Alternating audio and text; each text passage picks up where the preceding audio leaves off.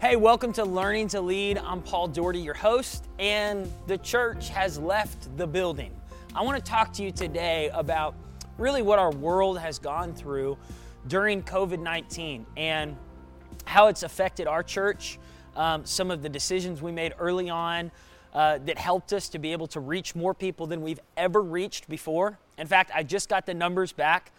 As of last week, we have impacted as a church close to 500,000 people between online and our drive in services in less than four weeks. That's crazy. We've never been able to reach that many people in that short amount of time. Uh, just to give some context, usually in a four week period with our online and our regular services, uh, but in those four weeks, we might be reaching right at 100,000 people. Um, and that would be including all of our online services, all of our live services, and and, and even that may not even be right at 100,000, might be below that. So to have this many people impacted, 500,000 people in four weeks, it's just wild. And then on top of that, God has allowed our church to be able to feed over 100,000 people um, groceries, hot meals. When I say the church has left the building, what I mean is we're realizing more than ever before the church was never about the building. The church was always meant to be out in the streets, serving people, ministering to people, helping people. It doesn't mean that there's not a use for the building. And we've continued to be able to use our building, ministering to people through our online services right here in our auditorium. But again, we've had for the last six weeks during this crisis, COVID 19, we've had no one inside our building except for our staff and just a small amount of staff to capture it, to lead the worship, and then we've been doing these drive in services. So I want to talk to you about um, leadership through this crisis and learning to pivot, learning to not just pivot, but learning to embrace the new normal that God's trying to bring to the church.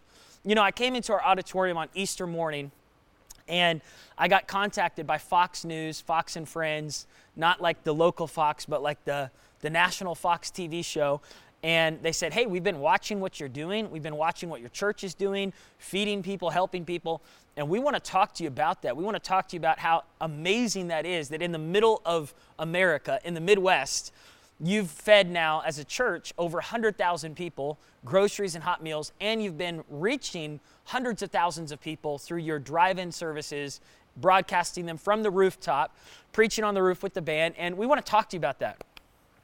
And I want to say this right now we could not do what we're doing without the team that works so hard behind the scenes. Uh, one of the pastors reached out to me. He said, How are you doing what you're doing? I said, Because we have an Aaron Johnson on our team, because we have a John Daugherty on our team, because I've got a Daniel Henshaw on our team, a Chris Trowbridge, a Zach Bernatsky, I've got a Kevin on my team.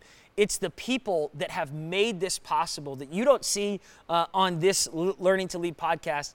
Every leader understands they are only as good as their team. And I'll just say this the team that I get to work alongside of, they make me look better than I actually am at leading.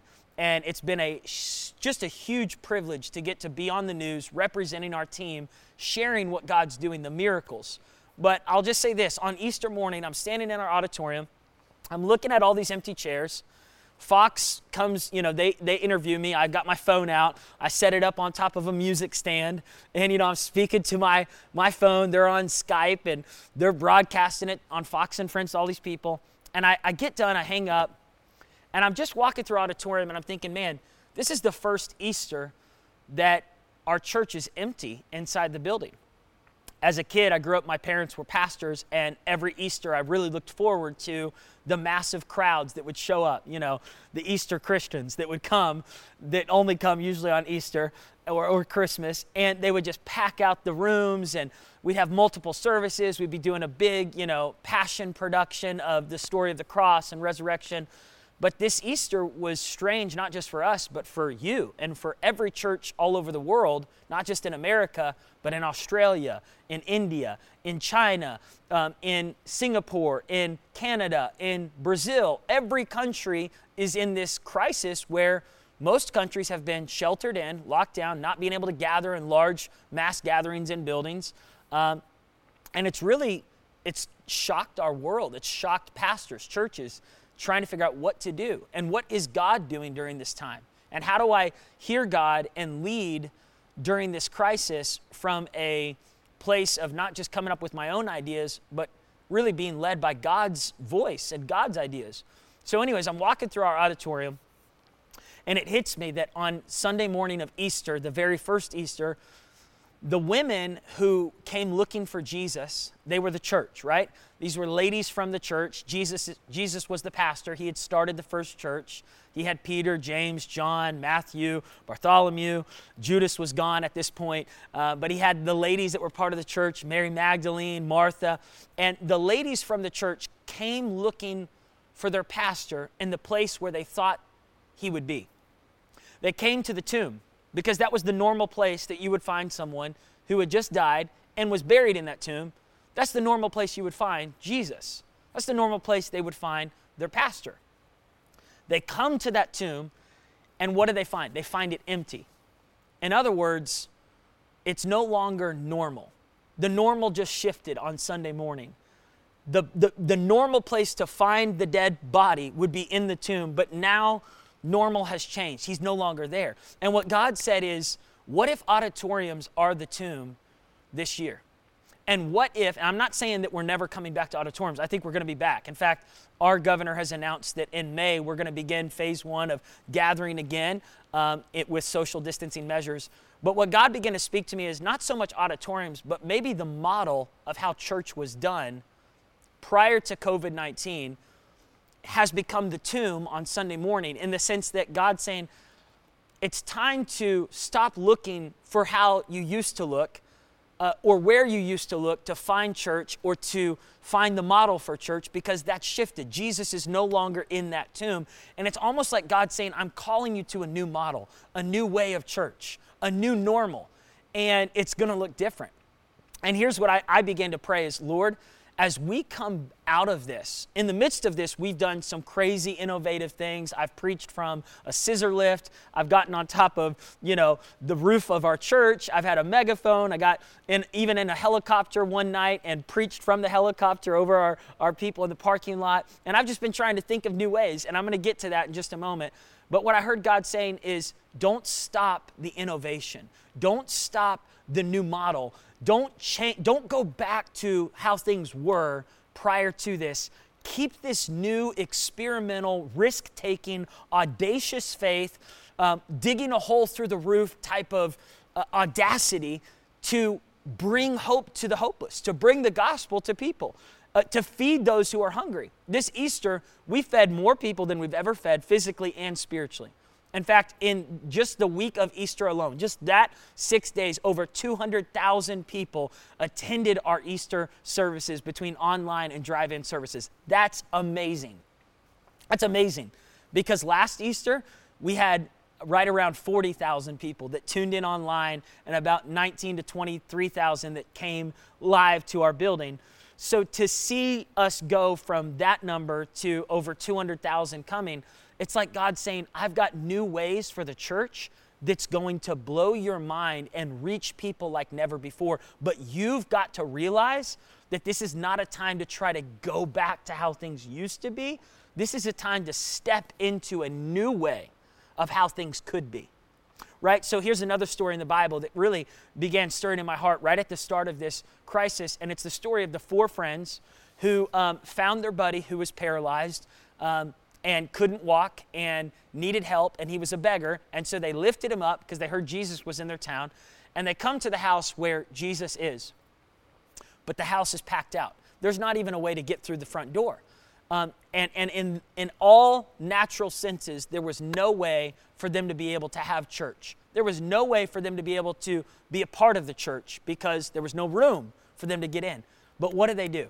Rather than giving up and saying, All right, we're just going to quit, we're just going to stop. We're not going to believe for a miracle. We're just going to stop right here. You know, there's no way for us to gather as a church. We're just going to have to come back with our friend back to our house. Instead, they climb on top of the house and they dig a hole through the roof. And what I heard God saying to me was, it's time for churches to start digging holes through roofs again. It's time for leaders to let desperation cause them to move into innovation and that innovation will open the doors to blow your expectation out of the water and break every limitation that you have placed on what God can do. Desperate times call for desperate measures.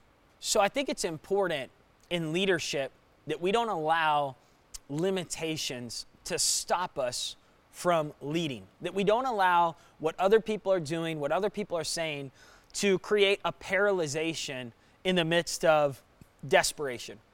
I think here's what this crisis has done it's revealed people who are quick on their feet and people who aren't. And you've got this is a time for leaders to get flexible, adaptable, and to move quick. This is not a time to drag your feet with ideas. As soon as you have an idea, you, we live in a season right now in the world where everything is changing rapidly and everything is shifting in random ways. And what I told our team is look, nothing is permanent except for the gospel. Everything we do is experimental. Let's just try it. If it doesn't work out, what do we have to lose? Another story in the Bible that comes to my mind on leading through this crisis is the story, it's in um, 2 Kings. And it's this story about these four lepers who are um, living outside of the city. They've been exiled because when you have leprosy, you can't live among the rest of civilization. And they're in their own community and they're dying. They're, they're literally dying from this sickness. Um, it's a slow death, like they probably have a few years left, maybe five, six years left. And there's an enemy that has surrounded the city that they are from. And they have these options in their mind. They go, okay, if we go back to our city, we're probably going to die because the enemy is all there. If we stay here, we're going to die. But the enemy's camp right now is potentially maybe there's a few people there, maybe there's not. And in the enemy's camp, there's food, there's wealth, there's horses, there's uh, you know all kinds of things that we could get there that we need because they were they didn't have any food. But the city that they were from also didn't have any food because the enemy had surrounded that city and cut off all the food supply, water supply. So that city was dying. The lepers were dying. The enemy was the only ones who were living and they were prospering off of the people that they were cutting off. All right, so the lepers get this thought we could sit here and die, we could go there and die, or we could attack the enemy's camp. Even though we're frail, vulnerable, and maybe not the best warriors, and there's a chance that we're going to die there too. But we'd rather die on the side of courage than die in a place of paralyzation. We'd rather die in a spirit of innovation than die in a spirit of paralyzation. Listen to that. There are so many people right now that are allowing this crisis to cripple their faith, to cripple their courage, to cripple their creativity. But there are other churches, and we are one of them.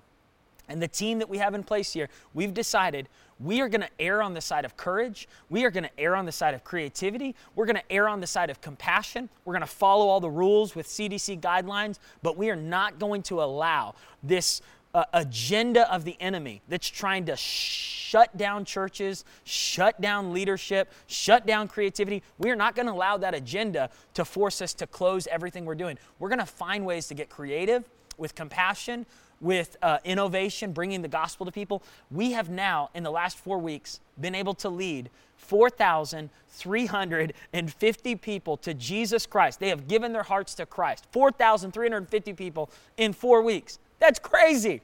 That is great. Four weeks, 4,350 people in the city of Tulsa.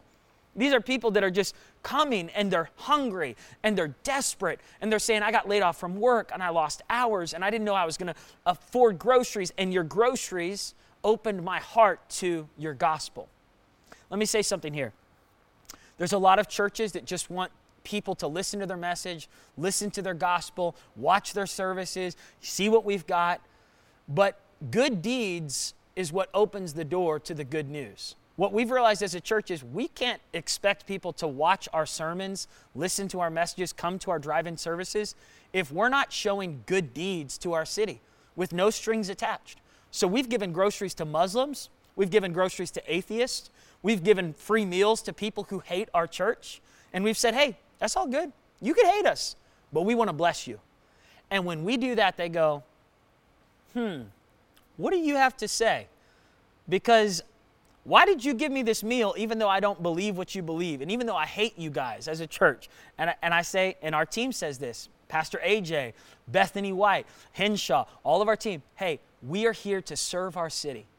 We love you. Here's what we believe we believe Jesus is the Son of God. We believe He died for your sins. We believe He rose from the dead. And we believe that He wants to live in your life and change you from the inside out. All of a sudden, these hearts that were cold are all of a sudden getting warmed up. Why? Because good deeds opens the door to good news. And when they receive the good news, they give, they give their hearts to God. And it's in that that all of a sudden city transformation begins to happen.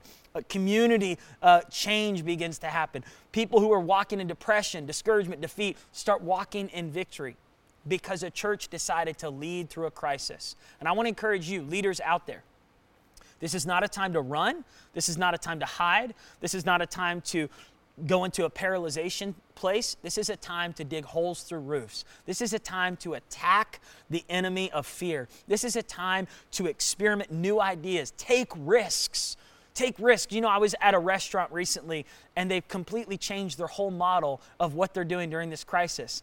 Every parking spot in the uh, uh, area outside of this restaurant had a unique word of just encouragement to their customers. And they had a text number, and they said, Text this number, we'll bring food out to you. Also, chips on us and salsa. Hey, you could sit in the parking lot, eat your meal. By the way, we've knocked all the prices down at lunchtime. Uh, you could get a steak for under 10 bucks. And I was thinking, this is amazing. This is a, like they are leading through a crisis. What I'm saying is, innovation is not limited to churches. It's not limited to restaurants. It's not limited to Walgreens or Walmart. It's available to anyone who goes, My goodness, people need hope right now. People need community right now. People need help right now. And you're a leader. And guess what leaders do during a crisis? They lead. They lead and they make tough decisions. And we've had people coming to our drive in services saying, my church isn't doing anything. They've completely shut down. And I've said, listen, pray for your pastor. He probably needs courage. He needs wisdom. He needs help. He's probably trying to figure out what to do. Maybe he doesn't have the team that we have. And I've just been trying to encourage pastors, pastors, use every resource you have available. It doesn't have to look perfect. I think one thing that we've got to realize in a crisis is that content is more important than quality. Like, most of the stuff that has really ministered to people during this crisis, I've done right from my phone. I haven't even done it with all the lights and the cameras. Now, we got the lights and the cameras today, um, but I've been editing stuff just on iMovie on my laptop. It's a free app for anyone who's got a, a MacBook. But you could go on YouTube, you could take things, you can upload things. This is a time to share hope with people, encourage your people, encourage those who you're leading. And you might go, Well, Paul, I don't have a camera team, I don't have lights, I don't have a stage, I don't have an auditorium. You don't need any of that right now. If you got a phone, record hope. If you got a phone, call your church members. One of the first things we did our first week of the crisis is we got on the phones and we called every member who's ever come to our church in the last year. We made over 6,000 phone calls in less than 14 days. And we, we started with those who were oldest first. So we started with those in their 90s, 80s, 70s, and we just started calling them. Hey, how you doing, Grand Grand? How you doing, Alma? How you doing, you know, Frank? And just checking up on our older members. How are you doing? And it meant the world to them. Hey, we were connecting with 80% of the people we called. It doesn't cost money. Well, it does cost to have a cell phone. But if you got a cell phone, use it to call people. Pray for them over the phone. What do leaders do during a crisis? They lead and they find every way possible to communicate and connect with the people that they're trying to lead. And they get innovative and they don't paralyze themselves and they don't paralyze their teams. They empower people. So I've been telling our team members hey, whatever idea you have, go for it.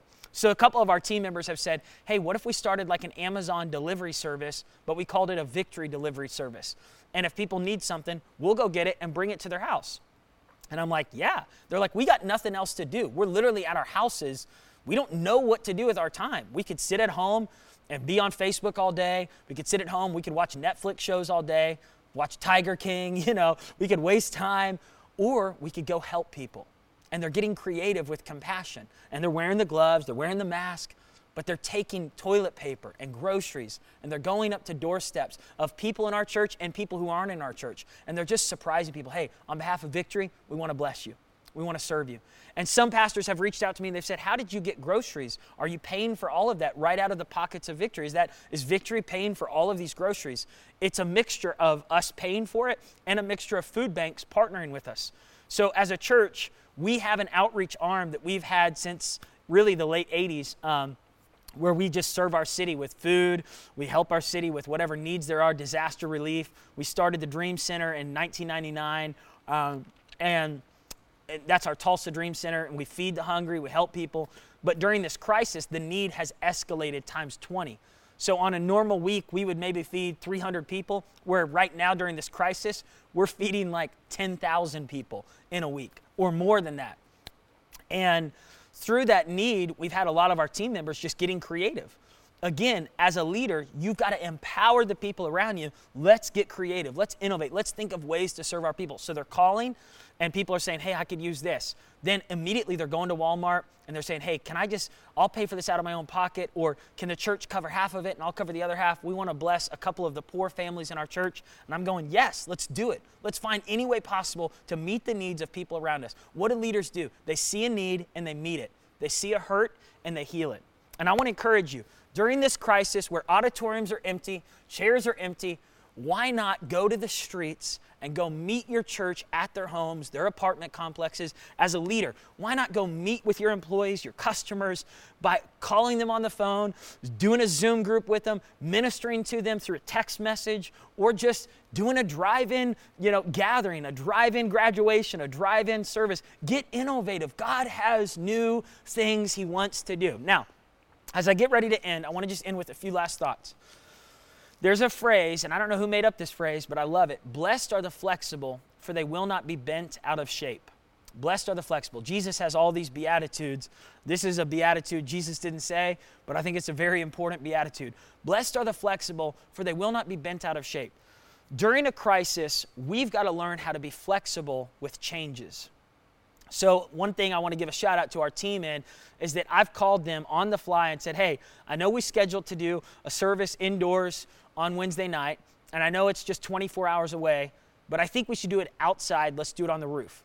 And I'm so thankful we have a team that says, instead of saying, no, that's an impossible, Paul. No, can't do that. Can't, we're not, no way we're going to be able to get sound out there, cameras out there. Instead, they're saying, we can do it. It's going to look a little different, may not be as excellent as indoors, but this is not a time to try to figure out how to make it the, the most excellent thing. This is a time to just get content of hope and, and life to people who are coming. And they've been flexible to adapt in the moment, whether it's a 24 hour notice, 48 hour notice. And the same thing with me. I've had people saying, hey, can you do this? Can you do that? And I've had to be flexible. I've had to change my schedule and say, yes, I'll be there. I'll do that. Even with news stations, hey, can you record at 6 a.m.? hey, yeah, I, am going to figure out during a crisis, it's not a time to make excuses. It's not a time to demand what you're entitled to, or hey, I, I already worked 38 hours. You can't make me work anymore. It's a time to rise up with courage, rise up with selflessness, and say, whatever it takes, we're going to get the job done. We're going to help people in our city. And after this is over, I'm going to get some more sleep and maybe go on a few more dates with my wife. But during a crisis, I think what we've got to realize as leaders is people need leadership more than ever when there's a crisis at hand. And you can't just operate as things as if things are just normal during a crisis because they're not. They're not normal for anyone. You've got to be adaptable, flexible. I do too. And even as we transition out of this shelter in, I think the next phase for the church is going to look different. I told our team, we're going to make some new decisions. We're going to take some things we learned during this crisis and implement them in our services. Services are going to look a little different. People are still going to come in this building, but we're going to we're going to really connect with our online audience in a greater way because we've realized there's a lot of people watching out there. So I'm going to have a, a TV on stage with an online chat, interacting with the chat as I'm preaching. I'm going to do a lot more interactive texting in and connecting in even with people who are in the room as they're participating in the service. We're going to do a lot more drive in services in the future where we switch from being inside to being outside. Why? Because this is a time to try new things, to keep experimenting. And if there's one thing we can learn about business, church, leadership, any of it, is when you get comfortable, you get stuck. When you get comfortable and you go, well, this is how we've always done it. This is how we're always, this is the easiest way to do it. It's comfortable. My team, we figured it out. We got it. That's right when God goes, all right, you're a little too comfortable, church. It's time to switch things up. And I'm not saying that God is the author of the virus, He's not. But God is definitely using what the enemy meant for harm to shift the model for the church for something good and say, I, I think God's preparing us for the greatest revival we've seen yet. So I want to pray for you, leaders. Lord, I pray right now for innovation. I pray, God, for faith. I pray for favor. I pray, God, that they would recognize the resources they already have in their house, that the miracles they're looking for out there already exist in their house. I want to just say this before I end. We have discovered things that have been in our building all along that we are now using during this crisis more than ever before. And I want to say this some of you are looking for the answer to the problem as if it's somewhere out there. You got to buy more equipment. You got to go to, you know, Best Buy or Walmart. You got to purchase a bunch of new equipment, more microphones. And I think God's going to show you that the miracle for your greatest impact may not be something you have to go and purchase, may not be someone else out there you got to go find or hire. It might be someone who's already on your team, who's already prepared and they're just waiting for you to tap them. They are the miracle in the house. You might already have the leader you're looking for out there waiting right there for you. Think about just the story of Lakewood Church when John Osteen passed away. The miracle for the next season of Lakewood was standing behind the camera. It was Joel Osteen. He was the camera guy. And I think oftentimes we are overlooking the miracles that are right in front of us, that are right in the soil of our own yard you don't have to go to some you don't have to look over the fence at someone else's backyard during quarantine to find out what they're doing during quarantine. Find out, you know, who you need to get from their backyard. It is in your house, it is in your yard. The people, the resources, what you need, the miracle is in the house. So Lord, I pray that you give us eyes to see, ears to hear, and Lord, I pray that we would lead with courage and we would recognize you are with us, you are for us, and you're going to give innovation during this time of desperation. Lord, I thank you, you're going to exceed our expectations and you're going to break off limitations so that we begin to lead on a higher level. In Jesus' name, amen. God bless you. Tune back in soon for the next Learning to Lead podcast.